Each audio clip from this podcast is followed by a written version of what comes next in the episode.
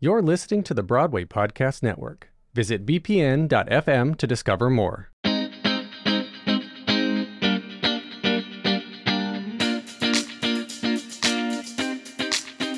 Hello, I'm Marella Martin Koch. I'm Erin Cronican. I'm Alvin Hough Jr., the music director of Once on This Island, and you're listening to Why I'll Never Make It.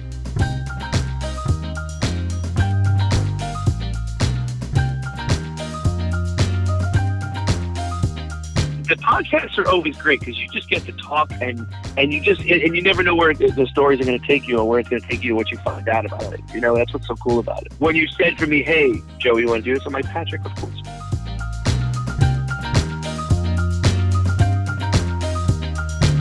Welcome to the last episode of 2018.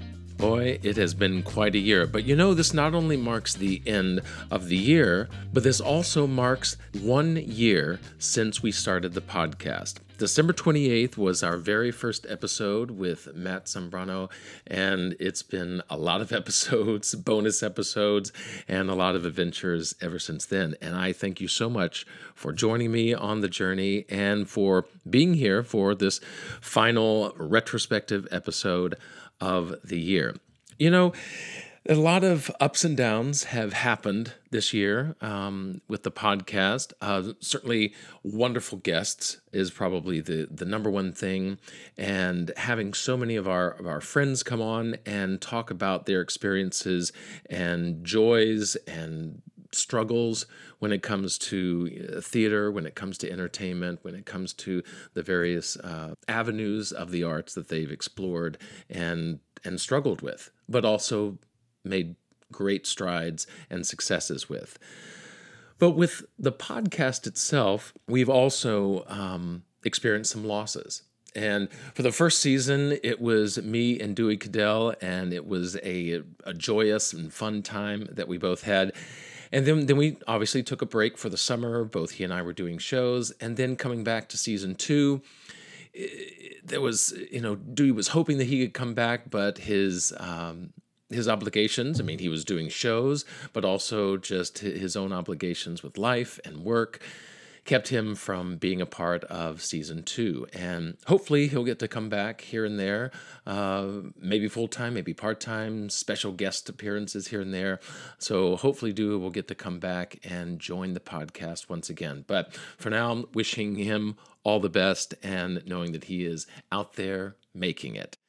And as far as some of the good things that have happened with the podcast, I've added some bonus episodes and other interviews to the podcast. First off was the Tony Awards bonus episodes. We did about five of those in honor of the Tony Awards season uh, in May and June of last year, and those were a lot of fun. We will definitely be doing those again in 2019.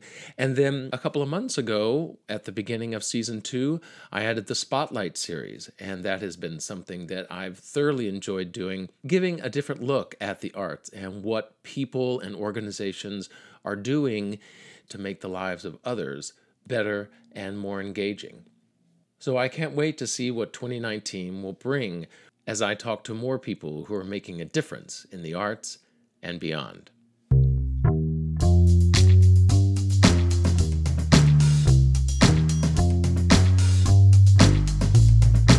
Now, one thing that you may not be aware of is that Why I'll Never Make It was not the original name of the podcast. Whenever Dewey and I first sat down together and we were thinking about what this podcast would be and what we were going to talk about, my initial thought of the name was a play on the word podcast. And so I thought of podcast and crew, since those were the people that we were going to be talking to and about in the podcast. And Plus, I'm just a, a sucker for play on words. And so I thought of podcast and crew. And so we recorded an episode and let our friends hear it and got their feedback as far as what they liked and didn't like, and, you know, basically seeing if we were heading in the right direction with the podcast. And we had all the segments that we currently have Why I'll Never Make It, Why I'm Still Here. And the segment that Dewey and I did together, Is It Just Me? where we would talk about something that's kind of confusing us or ticking us off. And it was the segment Why I'll Never Make It that everyone seemed to really gravitate toward. And they loved that idea of what is it that's holding us back? What is it that we're struggling with that's keeping us from making it? And so the Why I'll Never Make It name was born. And that became basically the impetus and the theme around which we geared the podcast.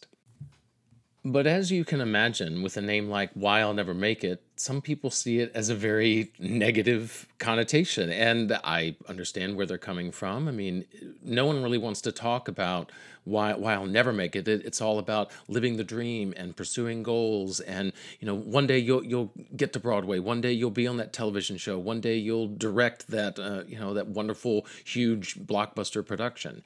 And, and so talking about why I'll never make it is not a subject that most people want to talk about. And we brought on Jeff Thomson, who is a composer, and he actually started to question exactly what we meant by why I'll never make it. We talk about making it. What Yeah. is this it that we're making? Is it It's sex. an off Broadway with- show? yeah. Is it a Broadway show? Is it a clown underneath the sewers of Derry, Maine? Wow, that that that's something. You know, that little is. Stephen King reference there. Okay. I think it's going to be very subjective, depending on, on each person of Sure. what their it is. But the reason why we came up with "Why I'll Never Make It" is because for each of us, and for those listening, they each have their their criteria for what is or isn't happening in their career that's that's making it. The grass is always greener. Yeah. I grew up in the woods in southern Missouri. Getting to New York is making it. And so, while the definition of making it is different for every person, there's one common thread that really is, I think, the dividing line between making it or not making it. Because, sure, I guess our, our resumes are one indication of it, but I think the the core of it is the mindset. And in episode 18, Mike Wartella talks about how easy it is to lose that mindset.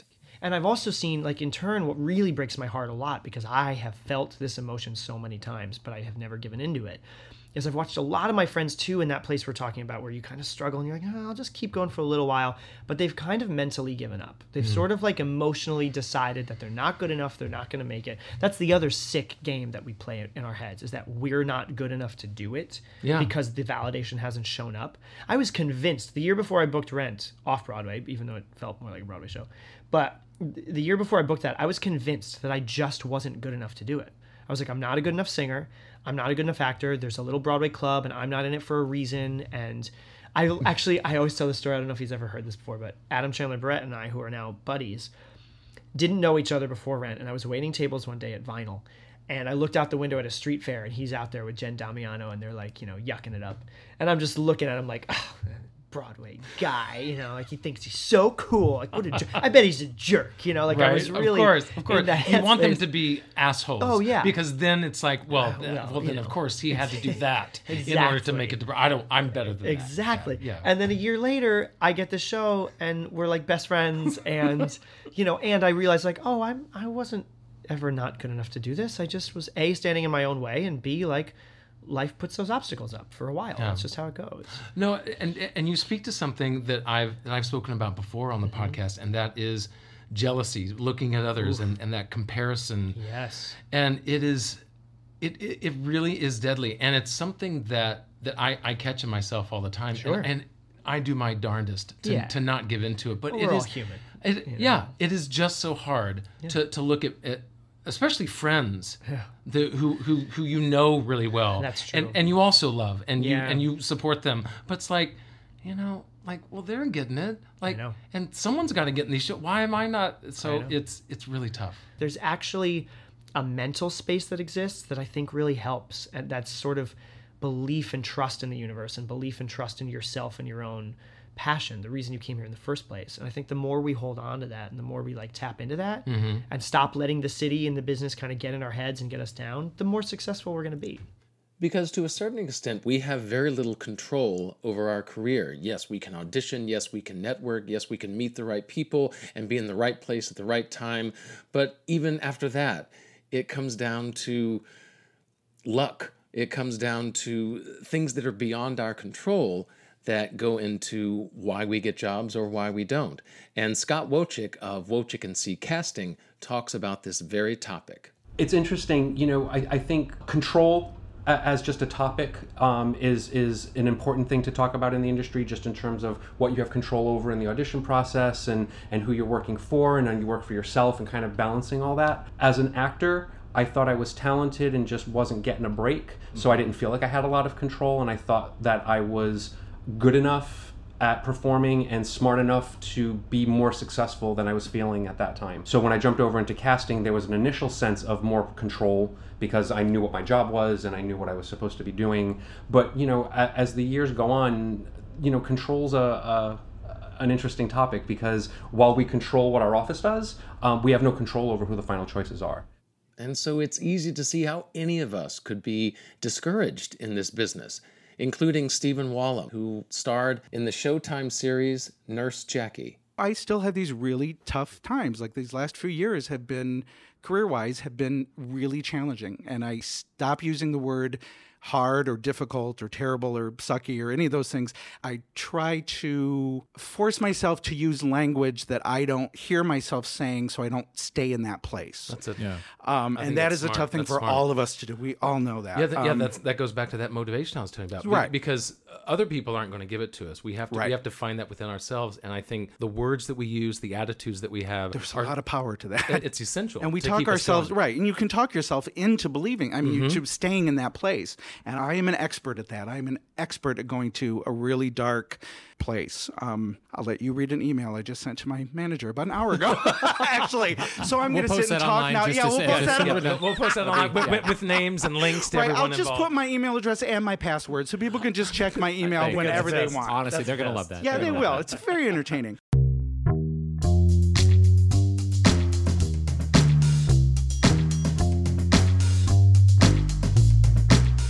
Nevertheless, we keep going. We are still here, despite all of the disappointments, despite all the things that get in our way, both mentally as, as well as in the audition room or in shows that we do. All the things that get in our way of making it.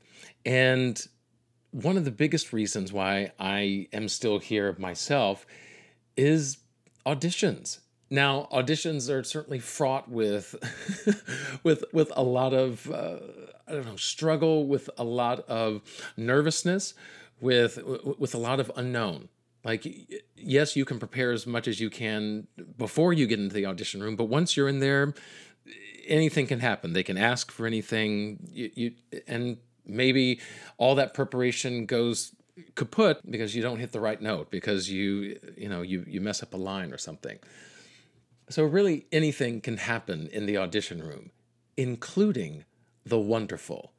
And that is something that director Jessica Holt specifically talked about in episode 10. What do I see good and bad? Actually, I think what I'm looking for, which is also the, the good thing that I see, is when people come in and they are fully and completely themselves, that they have their own internal compass and they have their own center, and that they know that what they're offering is completely individually their own.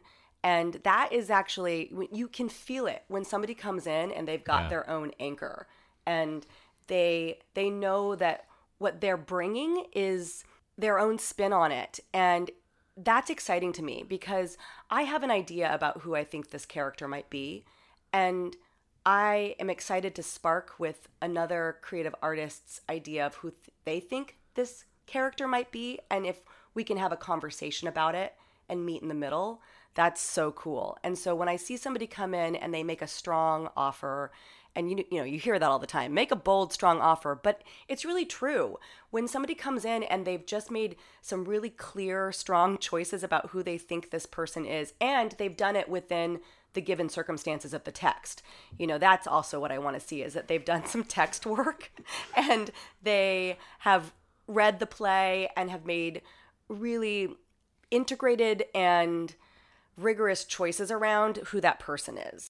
You know, I, I'll never forget, I had an audition last year that was really memorable and I, I cast this actor. I just thought she she came in and she owned it and she made the room hers and she was unapologetic about it. And it was one of the most delightful five minutes of my, you know, experience in an audition room ever. And Oh, wow. yeah. And so it's it's incredibly memorable for somebody to come in and just say, This part is mine. and Yeah. to be unap- unapologetic about it. And she's not necessarily the type, you know, I'm going to put that like in those uh, apostrophes. Like she's not the type, but she came in and she said in her aura, in her energy, this this part is mine. And I and the casting director were like, that part is hers, you know? And it was because of the choices she made that were surprising and delighted us and made us lean in. And I would say coming in unapologetically yourself is what I'm looking to see from artists. Because the one thing that we have that no one else has is ourselves. And that goes for the performing arts, that goes for the business world, that goes for in our life in general, whether we're going on a date or whether we're with family or whatever the situation is. Ourselves is the only thing that is uniquely powerful within us that we can bring to the work that we do. And when we do that, when we are fully ourselves, as Jessica talked about, then you probably have a better chance of being cast as as she did with the girl that came in and auditioned for her. And then once we're cast, then we really get to dive into a role, dive into a show and really experience the excitement that comes with being in a show, just like Casey Erin Clark did in the Les Mis tour. I always feel that little jolt of energy before I go on stage, no matter how prepared I am, no matter how many times I've done the show that I'm doing. I mean, I, I was on the Les Mis tour for 18 months and did the show 652 times. So, uh, was I nervous by the 650th show? Not necessarily, but I did still feel that, that little excitement, that little tingle. You know, you hear the magic notes or you hear a, a particular part of the show that you love, and, and you're always striving to bring that excitement on stage with you and let it be part of the flow and part of the energy, as opposed to being like, oh God, this is going to kill me. And I try to bring that same excitement, that same tingle that she talks about into the podcast because yes, I'm an actor first, a singer first, and that's what I love to do, being on stage. But being behind the mic and getting a chance to talk to you is also exciting. And bringing on guests that get to share their story is one of the things that I most look forward to each and every week. And it all began December 28th, 2017. So now the time has come to look back at that very first episode. Matt Zambrano was a friend that b- both Dewey and I had worked with, and he was so gracious in coming on the show and being basically the guinea pig as we began this whole podcasting process. And we had originally, Dewey and I, we had originally done, as I mentioned, we had done an episode that we let friends hear. Now, what we did for that, it didn't include an interview, it was just those segments that I had mentioned. And so we basically scrapped that and started a whole new episode. We we did the Why I'll Never Make It, Why I'm Still Here, Is It Just Me? We did all those segments, and then we brought on our very first guest.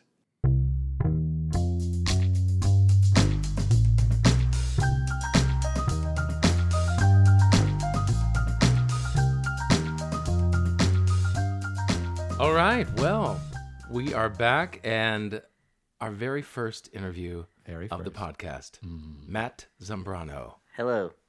Yes, hello. Thank you. Thank you for having Thank me. Thank you so much for joining us. First time listener, long time fan. Thank you Uh, for coming out to our, our studio in Oh, yeah. uh, Woodside. I appreciate you decorating the studio with uh, the holiday fair. There's a, if I may paint the picture for the audience, there's please a. Oh, please, a lovely paint, paint green away. holiday tree decorated with candy canes. There's uh, stockings hung by the chimney with care and fresh hot cookies. So it's a real uh, welcoming place. Thank you Oh for yeah, having me. yeah, chewy, n- n- not chewy, gooey chocolate chip cookies is what I meant. There's two batches. The the first one, uh, as always, w- went poorly. Ah, yeah. mm. Well, it, yeah, it's a little bit more on the softer side. And all of the monster versions actually have been eaten by myself and my wife, who's in the other room. That's quite all right. You know, I appreciate you putting forward the best cookie. I'd actually forgotten about those cookies until I was putting together this episode and listening to him talk about those cookies. Yes, some were burnt, some were magnificent, and it and everything in between. But eventually, we got down to uh, you know more important matters than cookies. And Matt Zambrano shared about his time in moving from Denver to New York City. I think the biggest difference in moving to New York from Denver, which Denver has also changed a lot since they legalized marijuana, is that uh, I wasn't prepared for just how much of a pain in the ass the day to day living is in New York. I knew it would be a hard hustle to get my name out there, to get known in this industry, to meet the industry professionals, as you talked about earlier in the podcast, how to network with those people, know who's who, who the game changers are. I knew that was going to be a challenge, but what I didn't anticipate was just how hard it is to go grocery shopping. How much you really can't rely on public transportation to get you where you need to be on well, time. Well, especially now. Yeah. It's, Yeah. it's- and it's gotten worse over the last couple of years. Absolutely. So so that that I think was the biggest culture shock for me. I knew it would be there moving to a bigger city, to maybe the biggest city, um, but I just uh, I didn't anticipate that.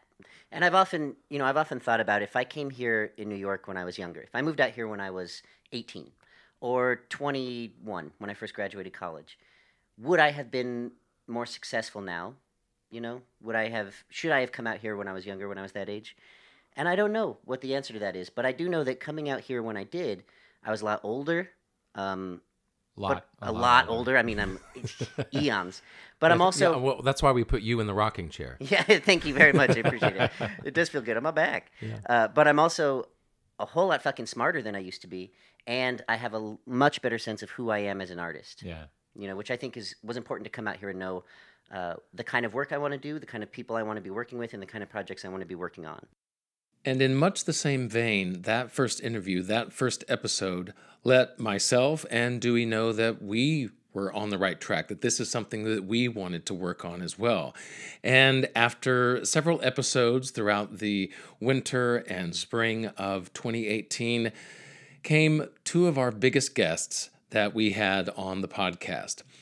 First was Jelani Alladin from Disney's Frozen, currently starring in that show on Broadway, and Joey Fatone of NSYNC, who is a good friend of mine. We did a show years back in Orlando, and he agreed to come on the podcast as well. Both of them talked about their education and basically how schooling propelled them into the arts. I had applied to this program called A Better Chance, and um, I went out to Connecticut to interview in New Canaan, Connecticut. So you lived in a house um, that this board runs, and a resident directors live in the house, and you have two boys in each grade from inner cities, from like the inner city, from like the Bronx or like Queens, uh, Brooklyn in my case. Um, and then you go to the school for four years, and it's a public high school, one of the best public high schools in Connecticut. Um, and so, and you're also required to do an after school activity. And then the fall came around my sophomore year of high school, and it was like you have to do an after school activity, and everyone was doing football, and I was like, I don't want to do football. So I auditioned for the freshman sophomore musical, Seussical, and then I got the role of the cat in the hat, and the rest is history. So a little bit part. Yeah, just a little part.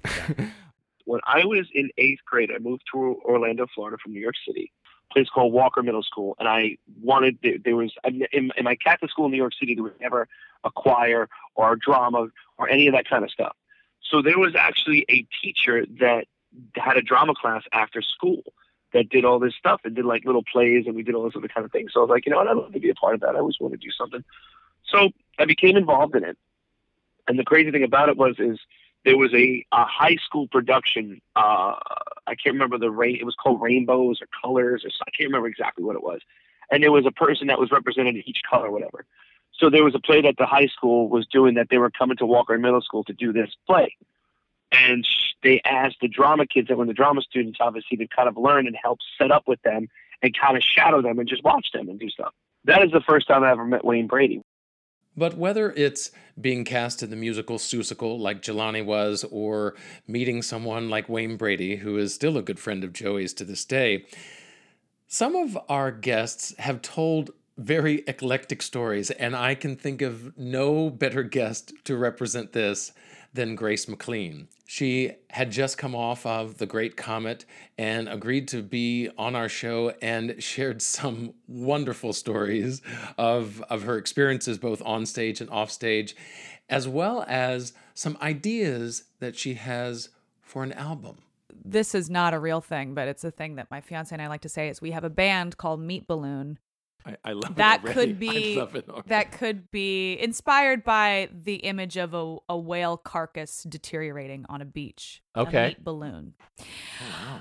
So earthy. I, I feel like I feel like the music that comes out of a whale carcass uh, uh, expanding on Yeah. a beach, a dead whale carcass, like that that music. It's funky. So it's very descriptive of what the music will eventually be. well, I gotta tell you, our ideas for the music are like we've got a song that's just endings, like it's just like ba ba da bum bow, ba da ba da bum bum, jing jing jing jing, choo choo choo choo chow chow chow chow. That's the whole song. We've got another song that's just tuning and maybe banter. That's the song. Uh, So where, where where do the ideas for these songs come from? Is it just random stream of consciousness? Absolutely. Um, our first album is called Sophomore Effort. And speaking of other titles, we had a writing and performing team, Jeff Rossick and Glasgow Lyman, who had just written a new musical called We Need This Musical to Keep Us from Killing Ourselves, the Musical. Now, as that darkly comedic title indicates, it deals with a rather heavy subject, which is suicide. And one of the actors is actually a licensed therapist. And so, if I have a therapist on the show, then of course I'm going to take the time to have my own therapy session. And so this is interesting having a therapist on the program. You know, let's have a little mini session right now. Yeah. So for us Starting actors, yes, yes, please.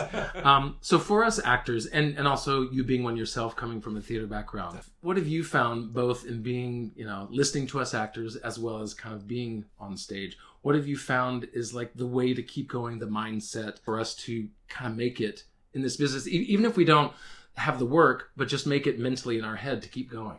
Well, I'll talk from a therapeutic perspective, and there's a lot of like different terms that people would use for this, but I'm going to use the term authentic indifference, and we talk a lot about that in the therapy world in terms of uh, achieving goals, whether it's for people that I'm working with, like being able to do something they hadn't been able to do with or without pain, or whether it be uh, going into an audition. You want to be able to go into it with, for for your mental health sake, you want to be able to go into it with a certain amount of authentic indifference, which means you don't want to have too much weight put into it because otherwise you're going to ride the roller coaster you're going to go up you're going to go down you're going to go up you're going to go down and it'll just completely tire you out in a lot of ways you want to go into each audition or whatever it is i, I mean i'm a therapist in la so i have a lot of actors as my clients of course but you want Because we need help. I understand. We all need help. Trust me. Yes. Every group of professions needs different kind of help. But you know, you just uh, expecting putting any sort of stock into anything that comes, and of course, this comes just from like you guys know this because you've been auditioning for so long. You know, like audition, forget about it. Be done. Just totally be done. Don't even really think about it anymore. Um, those kinds of things, they're hard to develop and you develop them over time naturally, but it's something you want to be conscious of is being authentically indifferent to the outcome, whether you get it or not because otherwise you're just going to be exhausted and you'll be anxious and then depressed and then anxious and then depressed and then anxious and then depressed and that's not sustainable long term so with actors it's a lot about it's a lot about actually curtailing enthusiasm because actors tend to have a lot of enthusiasm which is a great thing but knowing where to place it not necessarily in the the highs and lows of the audition as so much as like where you're at in your more broadly in your life if that makes sense i don't know if No, that's no, no, it absolutely makes sense, and that's something that I've had to come to terms with in relation to. Yes, I want to be a performer. Yes, I, this is what I want my career to be. Right. But I also need to have a life, and what is it that's going to make me happy Exactly, and fulfilled? exactly. And whether it's doing this podcast, which is kind of a side venture to me, or Yeah. you know, like, like for you, Jeff, you got into writing Mm. as well as performing. So it's finding that other avenue Totally. to kind of have an outlet and something that we find purpose and enjoyment in. And also, uh, living your life is what often informs your art. I mean, Right. Yeah, you know, not- having the experiences that you do in between the auditions and doing the work and all that, it's like that's gonna make you a better artist. I mean, in theater school, there's all these this intensity about like, you know, live your craft, and if you can do anything else, do it because acting is like the hardest thing in the world, and you've just got to live and breathe that to the like, uh, you know, to the Yeah. nth percentile. Which I love that passion and enthusiasm, but that's like terrible mental health advice. I mean, no matter what field in, if you're in, if you put all your eggs in one basket, that's dangerous. Like that's not mentally healthy. So I love that enthusiasm for theater school, but that's terrible advice to tell people if you want them to be happy and healthy. So, what is the Glasgow Lyman advice? Um, that's interesting. Because as a therapist, I'm not normally doling out personal advice. Well, well, you know? from and, and and this is something I've been in therapy before, and Yeah. there are those that more just kind of ask questions and let Yeah, you kind of figure your way out, and then there are those that are a bit more directive. Directive. Right, and so if you're going to be directive, if you see someone kind of going Yeah. d- down this path that isn't the best for them, how do you kind of help steer them back onto a better path? It's because I have a very special, like specific niche in the therapy that I do. I tend to work with people, as I said, chronic pain, but it tends to be uh, coexisting with a, with a high level of anxiety. Um, and so I work with a lot of just ver- you know varieties of anxiety, and because of that, and this is going to sound overly simple, I spend a lot of time just encouraging people to find ways to have fun. Because the people that I work with tend to work really, really hard and push themselves very, very hard and forget that frivolity is actually very good for your brain. So doing something that doesn't have a purpose, that's just fun, that's just silly, that's just fun, frivolous, as I said, like that's really healthy for your brain. So that's what I end up telling people a lot because I'll ask people like, "What have you done for fun?" and they won't be able to think of anything. They'll be like, "Well, I worked really hard today." It's like, "That's good, that's good, but that's not good for your brain." so have fun. That's my advice. It sounds overly simple, but it's really important.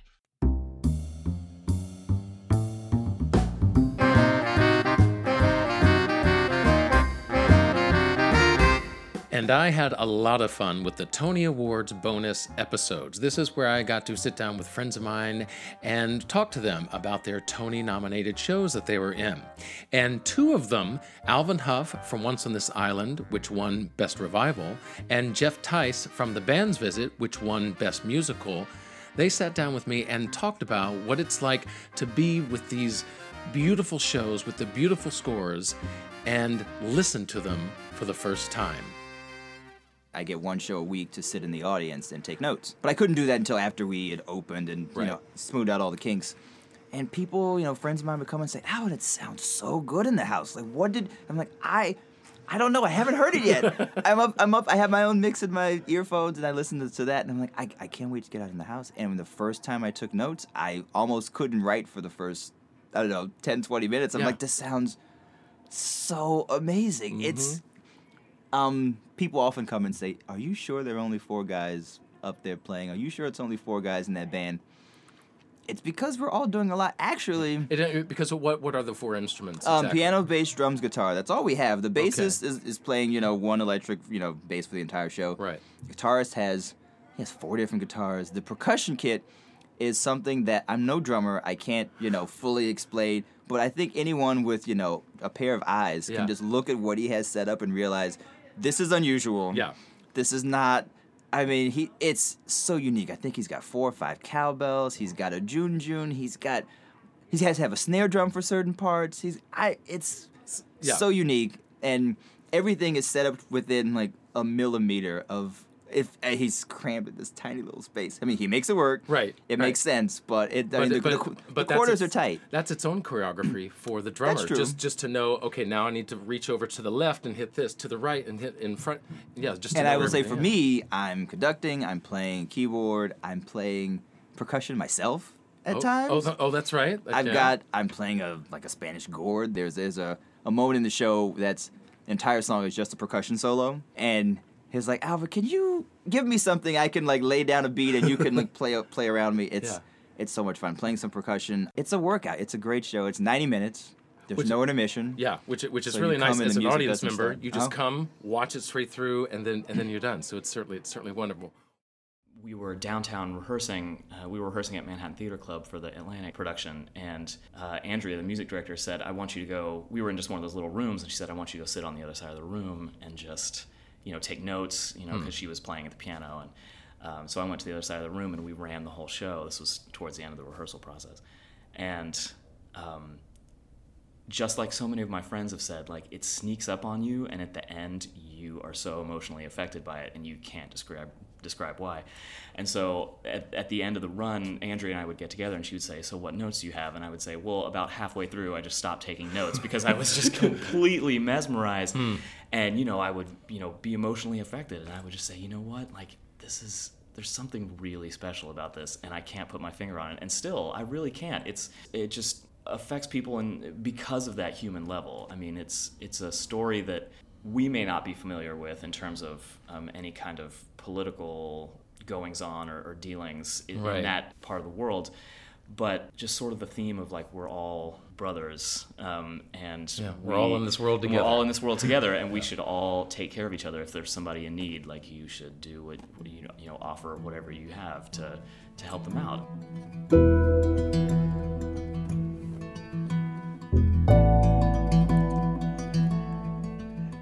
Whenever I came up with the idea for the Spotlight series, that was definitely what I had in mind of showcasing people who were helping others out, who were using the arts in a beneficial way in the lives of other people. And the two organizations so far in season two that I've focused on one was Only Make Believe, which brings in interactive theater into hospitals and care facilities with children who are battling illnesses and other diseases. And then the second organization was the New York Youth Symphony, who also brings in youth ages 12 to 22 and puts them in, in an orchestra, uh, musical theater composition writing, uh, a jazz ensemble. There's also chamber music. There's so many different avenues that the New York Youth Symphony uses in order to place children who have auditioned and show talent in whatever field, whatever program that they're put into. And the Spotlight series started off with Dena Hammerstein, who is the founder of Only Make Believe. And her husband is the late James Hammerstein, who is the son of the iconic lyricist Oscar Hammerstein. And she told me what exactly prompted her to start Only Make Believe. Where did this idea come from? When I was a volunteer, there was a program I funded to take the children to the theatre. And on a Wednesday matinee, midtown, with a busload of sort of um, heavily challenged wheelchair kids, it's an incredibly overwhelming sensory experience, just for anyone. So basically, Only Make Believe came from well, why not bring the theatre to them? When my husband died, that's what I decided to do. And Was his passing an impetus for doing it? absolutely, very fiercely so, because I've grown very attached to a lot of the kids that one had worked with in the institutions or hospitals one volunteered, and I was pretty devastated when Jamie died and didn't want those children not to get the affection and love and fun one had brought to them. So Only Make Believe was created to bring a group of actors to give them an hour of entertainment, participation, release. And I really had no idea actually what the structure was then. I just knew the sense that of bringing the plays to them. From the early experiences of the school plays, etc., it was really obvious that kids love to participate. And if they're having a good time and want to believe you're a fairy princess, even though you're a sullen whatever, they will. And so I knew that kind of interaction with children. In America, they're not used to participating in theatre. So the idea of bringing that sense of English pantomime uh, was the idea. And, and in the beginning, it was uh, more improvisational, and then you realize no, you need a beginning, middle, and end. Right. Yes, you need an intermission so everybody can sort of have a release. Mhm. And so basically, the kids teach you really what works best for them.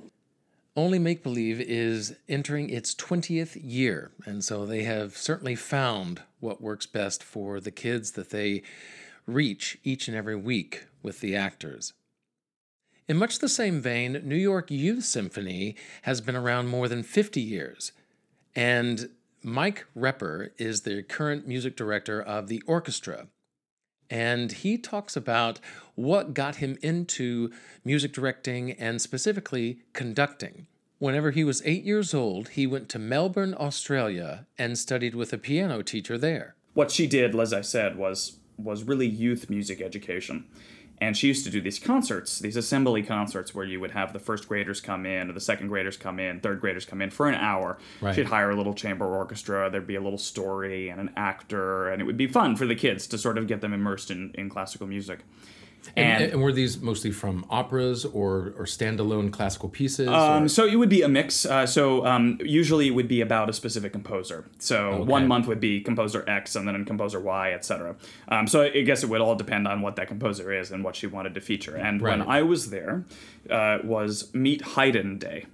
Um, that's that's what it was. And so she had had this little chamber orchestra, and there was a there was a an actor, like I said, with a little script and costumes, and it was supposed to be a cute forty five minute thing that wasn't all that serious, but it was supposed to just be fun for the kids. Yeah. And two or three minutes before the show was to start, the actor didn't show up.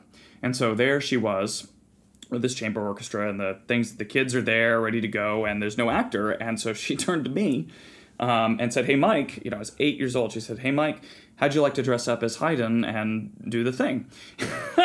and so there I was, and and and I should show you a picture of this um, uh, in this ridiculous wig and long, you know. Um, uh, robe, you know, very, you know, 18th century style. And uh, I had the little script printed out, and to conduct, they gave me a car antenna, you know, like a 1990s car antenna that that expanded to, you know, so it Yes. was just fantastic. It was always, it was basically as tall as I was actually.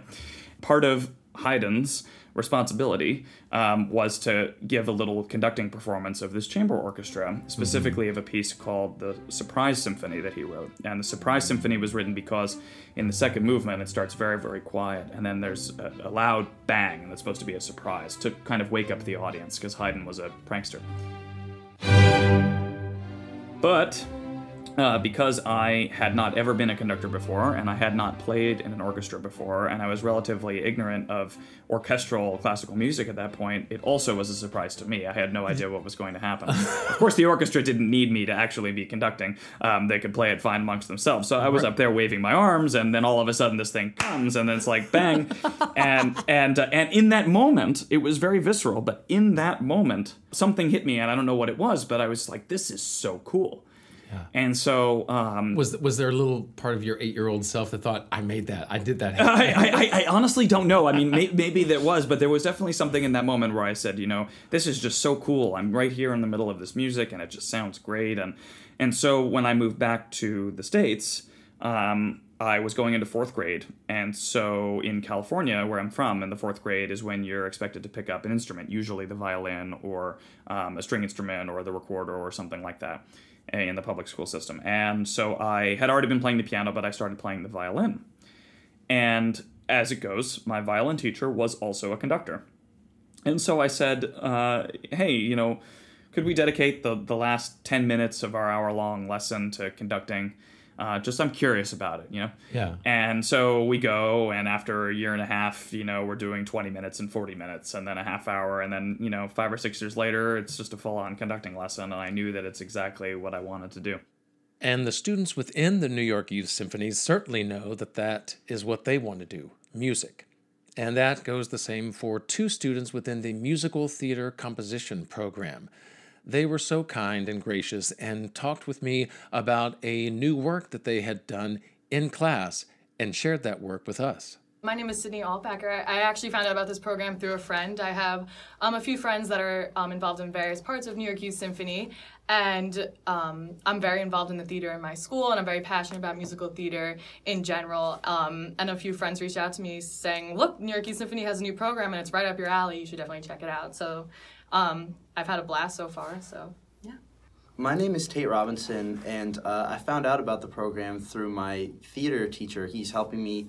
I'm doing an independent study with him, just to learn about the different aspects of theater because I, I hadn't been too involved until very recently. And he told me all about this program and how he'd actually gone to school with Mrs. Jacobs, uh, and so he connected me with the program. And now that I'm in it, it's just it's amazing for me. This piece um, was part of an assignment where we learned about the AABA song format. Um, so we had a lecture and we learned about um, the different components of an AABA song, um, different examples of AABA songs, and a lot of things of that nature. And we were given an assignment um, based on a cartoon. We had to come up with our own AABA song, and um, that's where Tate, who is who wrote the lyrics of the song, came in with a, a lot of the ideas for what our piece is. So if you want to. Yeah, so um, our prompt was a cartoon of a man who puts his burrito into a microwave and it's actually a time machine. Uh, so I took that very loosely, uh, having something perfect, but you don't actually want it. So that was uh, sort of my inspiration for the first iteration of the lyrics. And then when I was showing it to people, um, a consistent piece of advice that I got was make it more specific or maybe make it about someone in particular that everyone knows. My idea of the context would be that JFK has just gotten, he's in the midst of everything that's going on with, with Russia and the Cold War and the things that are going on. And that's putting a huge stress on his, his family life and just the little small things in his life are being so heavily affected by these big things. And that's sort of tearing him apart when it comes to his relationship with Jackie. Obviously, we're never going to be able to find out exactly what went on, uh, but in my mind, that is what I think had a large part to do with it. And so that's what really drives him in this song to be with Marilyn and, and be with someone who's just so different and exotic compared to all the things that he has going on with him at the moment. It's like a micro analysis of a moment that he might have had that we wanted to explore. Yeah. They said I had what I was supposed to. A fancy roof above my head, a girl to keep me warm in bed.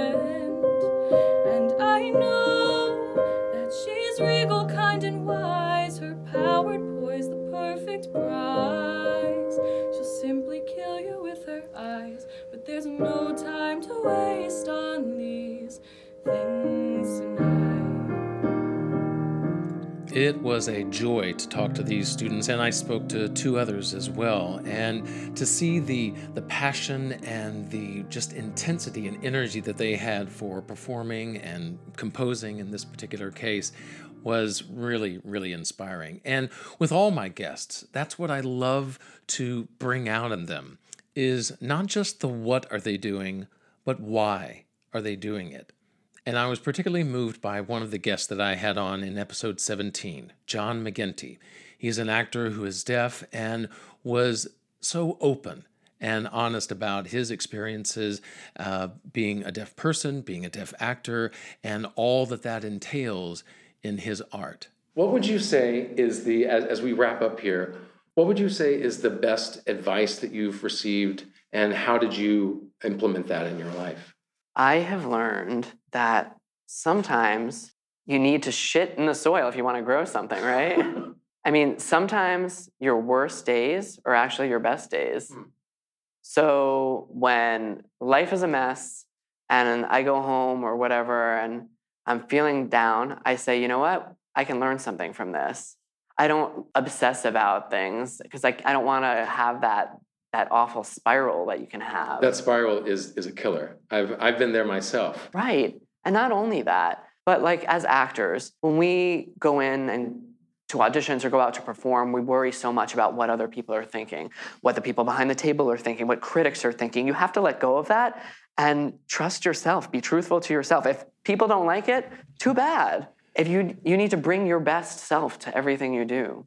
And that gets back to something that other guests have talked about and that we've mentioned earlier in this retrospective episode about being yourself. And that's something that I, I certainly need to remind myself of, and that I don't need to please this person or that person or what, what do you want? What, what, you know, how, how can I get the job? What, what do you need? Rather, be myself, bring what I bring to to this art form that I love and that I have such passion for. And it gets hard. It gets hard, you know, why I'll never make it. That that little voice that says I'm not going to make it is it's a tough one to listen to and also to get rid of. And when it comes, all I can do is remind myself of why I'm still here, of what is that what is that passion, what is that spark that is in me that keeps me going. And certainly one person that has that in spades is my good friend Chris Coyne. And he is someone who is always genuinely himself in everything that he does. And so I asked him, Well, Chris, where do you see yourself in five years? What does Chris Coyne look like five years from now? older. no, uh, you know what? Now that I'm a dad and I now I have a five month old baby, so I honestly the first thing I think of is what he's gonna be like. And for me, I think I'm gonna be hopefully balanced, more balanced with career and family and seeing and knowing, you know, what's really important in life. And that, and that at the end of the day, it's gonna be my family you know, and I already feel that way. So in five years, I hope that I'm I'm a kick-ass dad, and I hope that I am employed. you know what I mean? Like I, honestly, that if I could have those two things, I'm good. You know, the basics, right? Just focus on what like what's actually important. Even though like your your audition is important, you know what I mean? Uh, it's it's almost impossible though. I I think as an actor, like you just can't uh, divorce yourself from that. Like it just becomes the number one priority, you know, because you're like, okay, I got to go, and this is a huge thing, and this is a huge commercial. This is a huge, you know, it's like coming at you so hardcore. It's crazy. So, so anyway, good luck with that. I wish you all the best with that. good luck. yes, good luck and best wishes to us all here in 2019. Thank you once again, not only for joining me on this episode, but for joining me the entire year of the Why I'll Never Make It podcast. It really is for you that I do this. So share with friends and family, anyone who you think could benefit from it, and I will do my darndest to make sure it is worthy of sharing. There's new blogs, new guests, new everything coming up for 2019. So follow me on the website, whyillnevermakeit.com, and I will see you in the new year.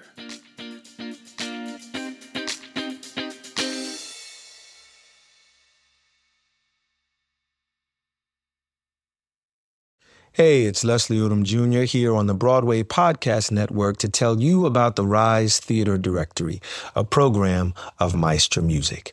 Rise is a national online resource designed to connect and empower backstage and administrative and creative theater professionals from underrepresented backgrounds.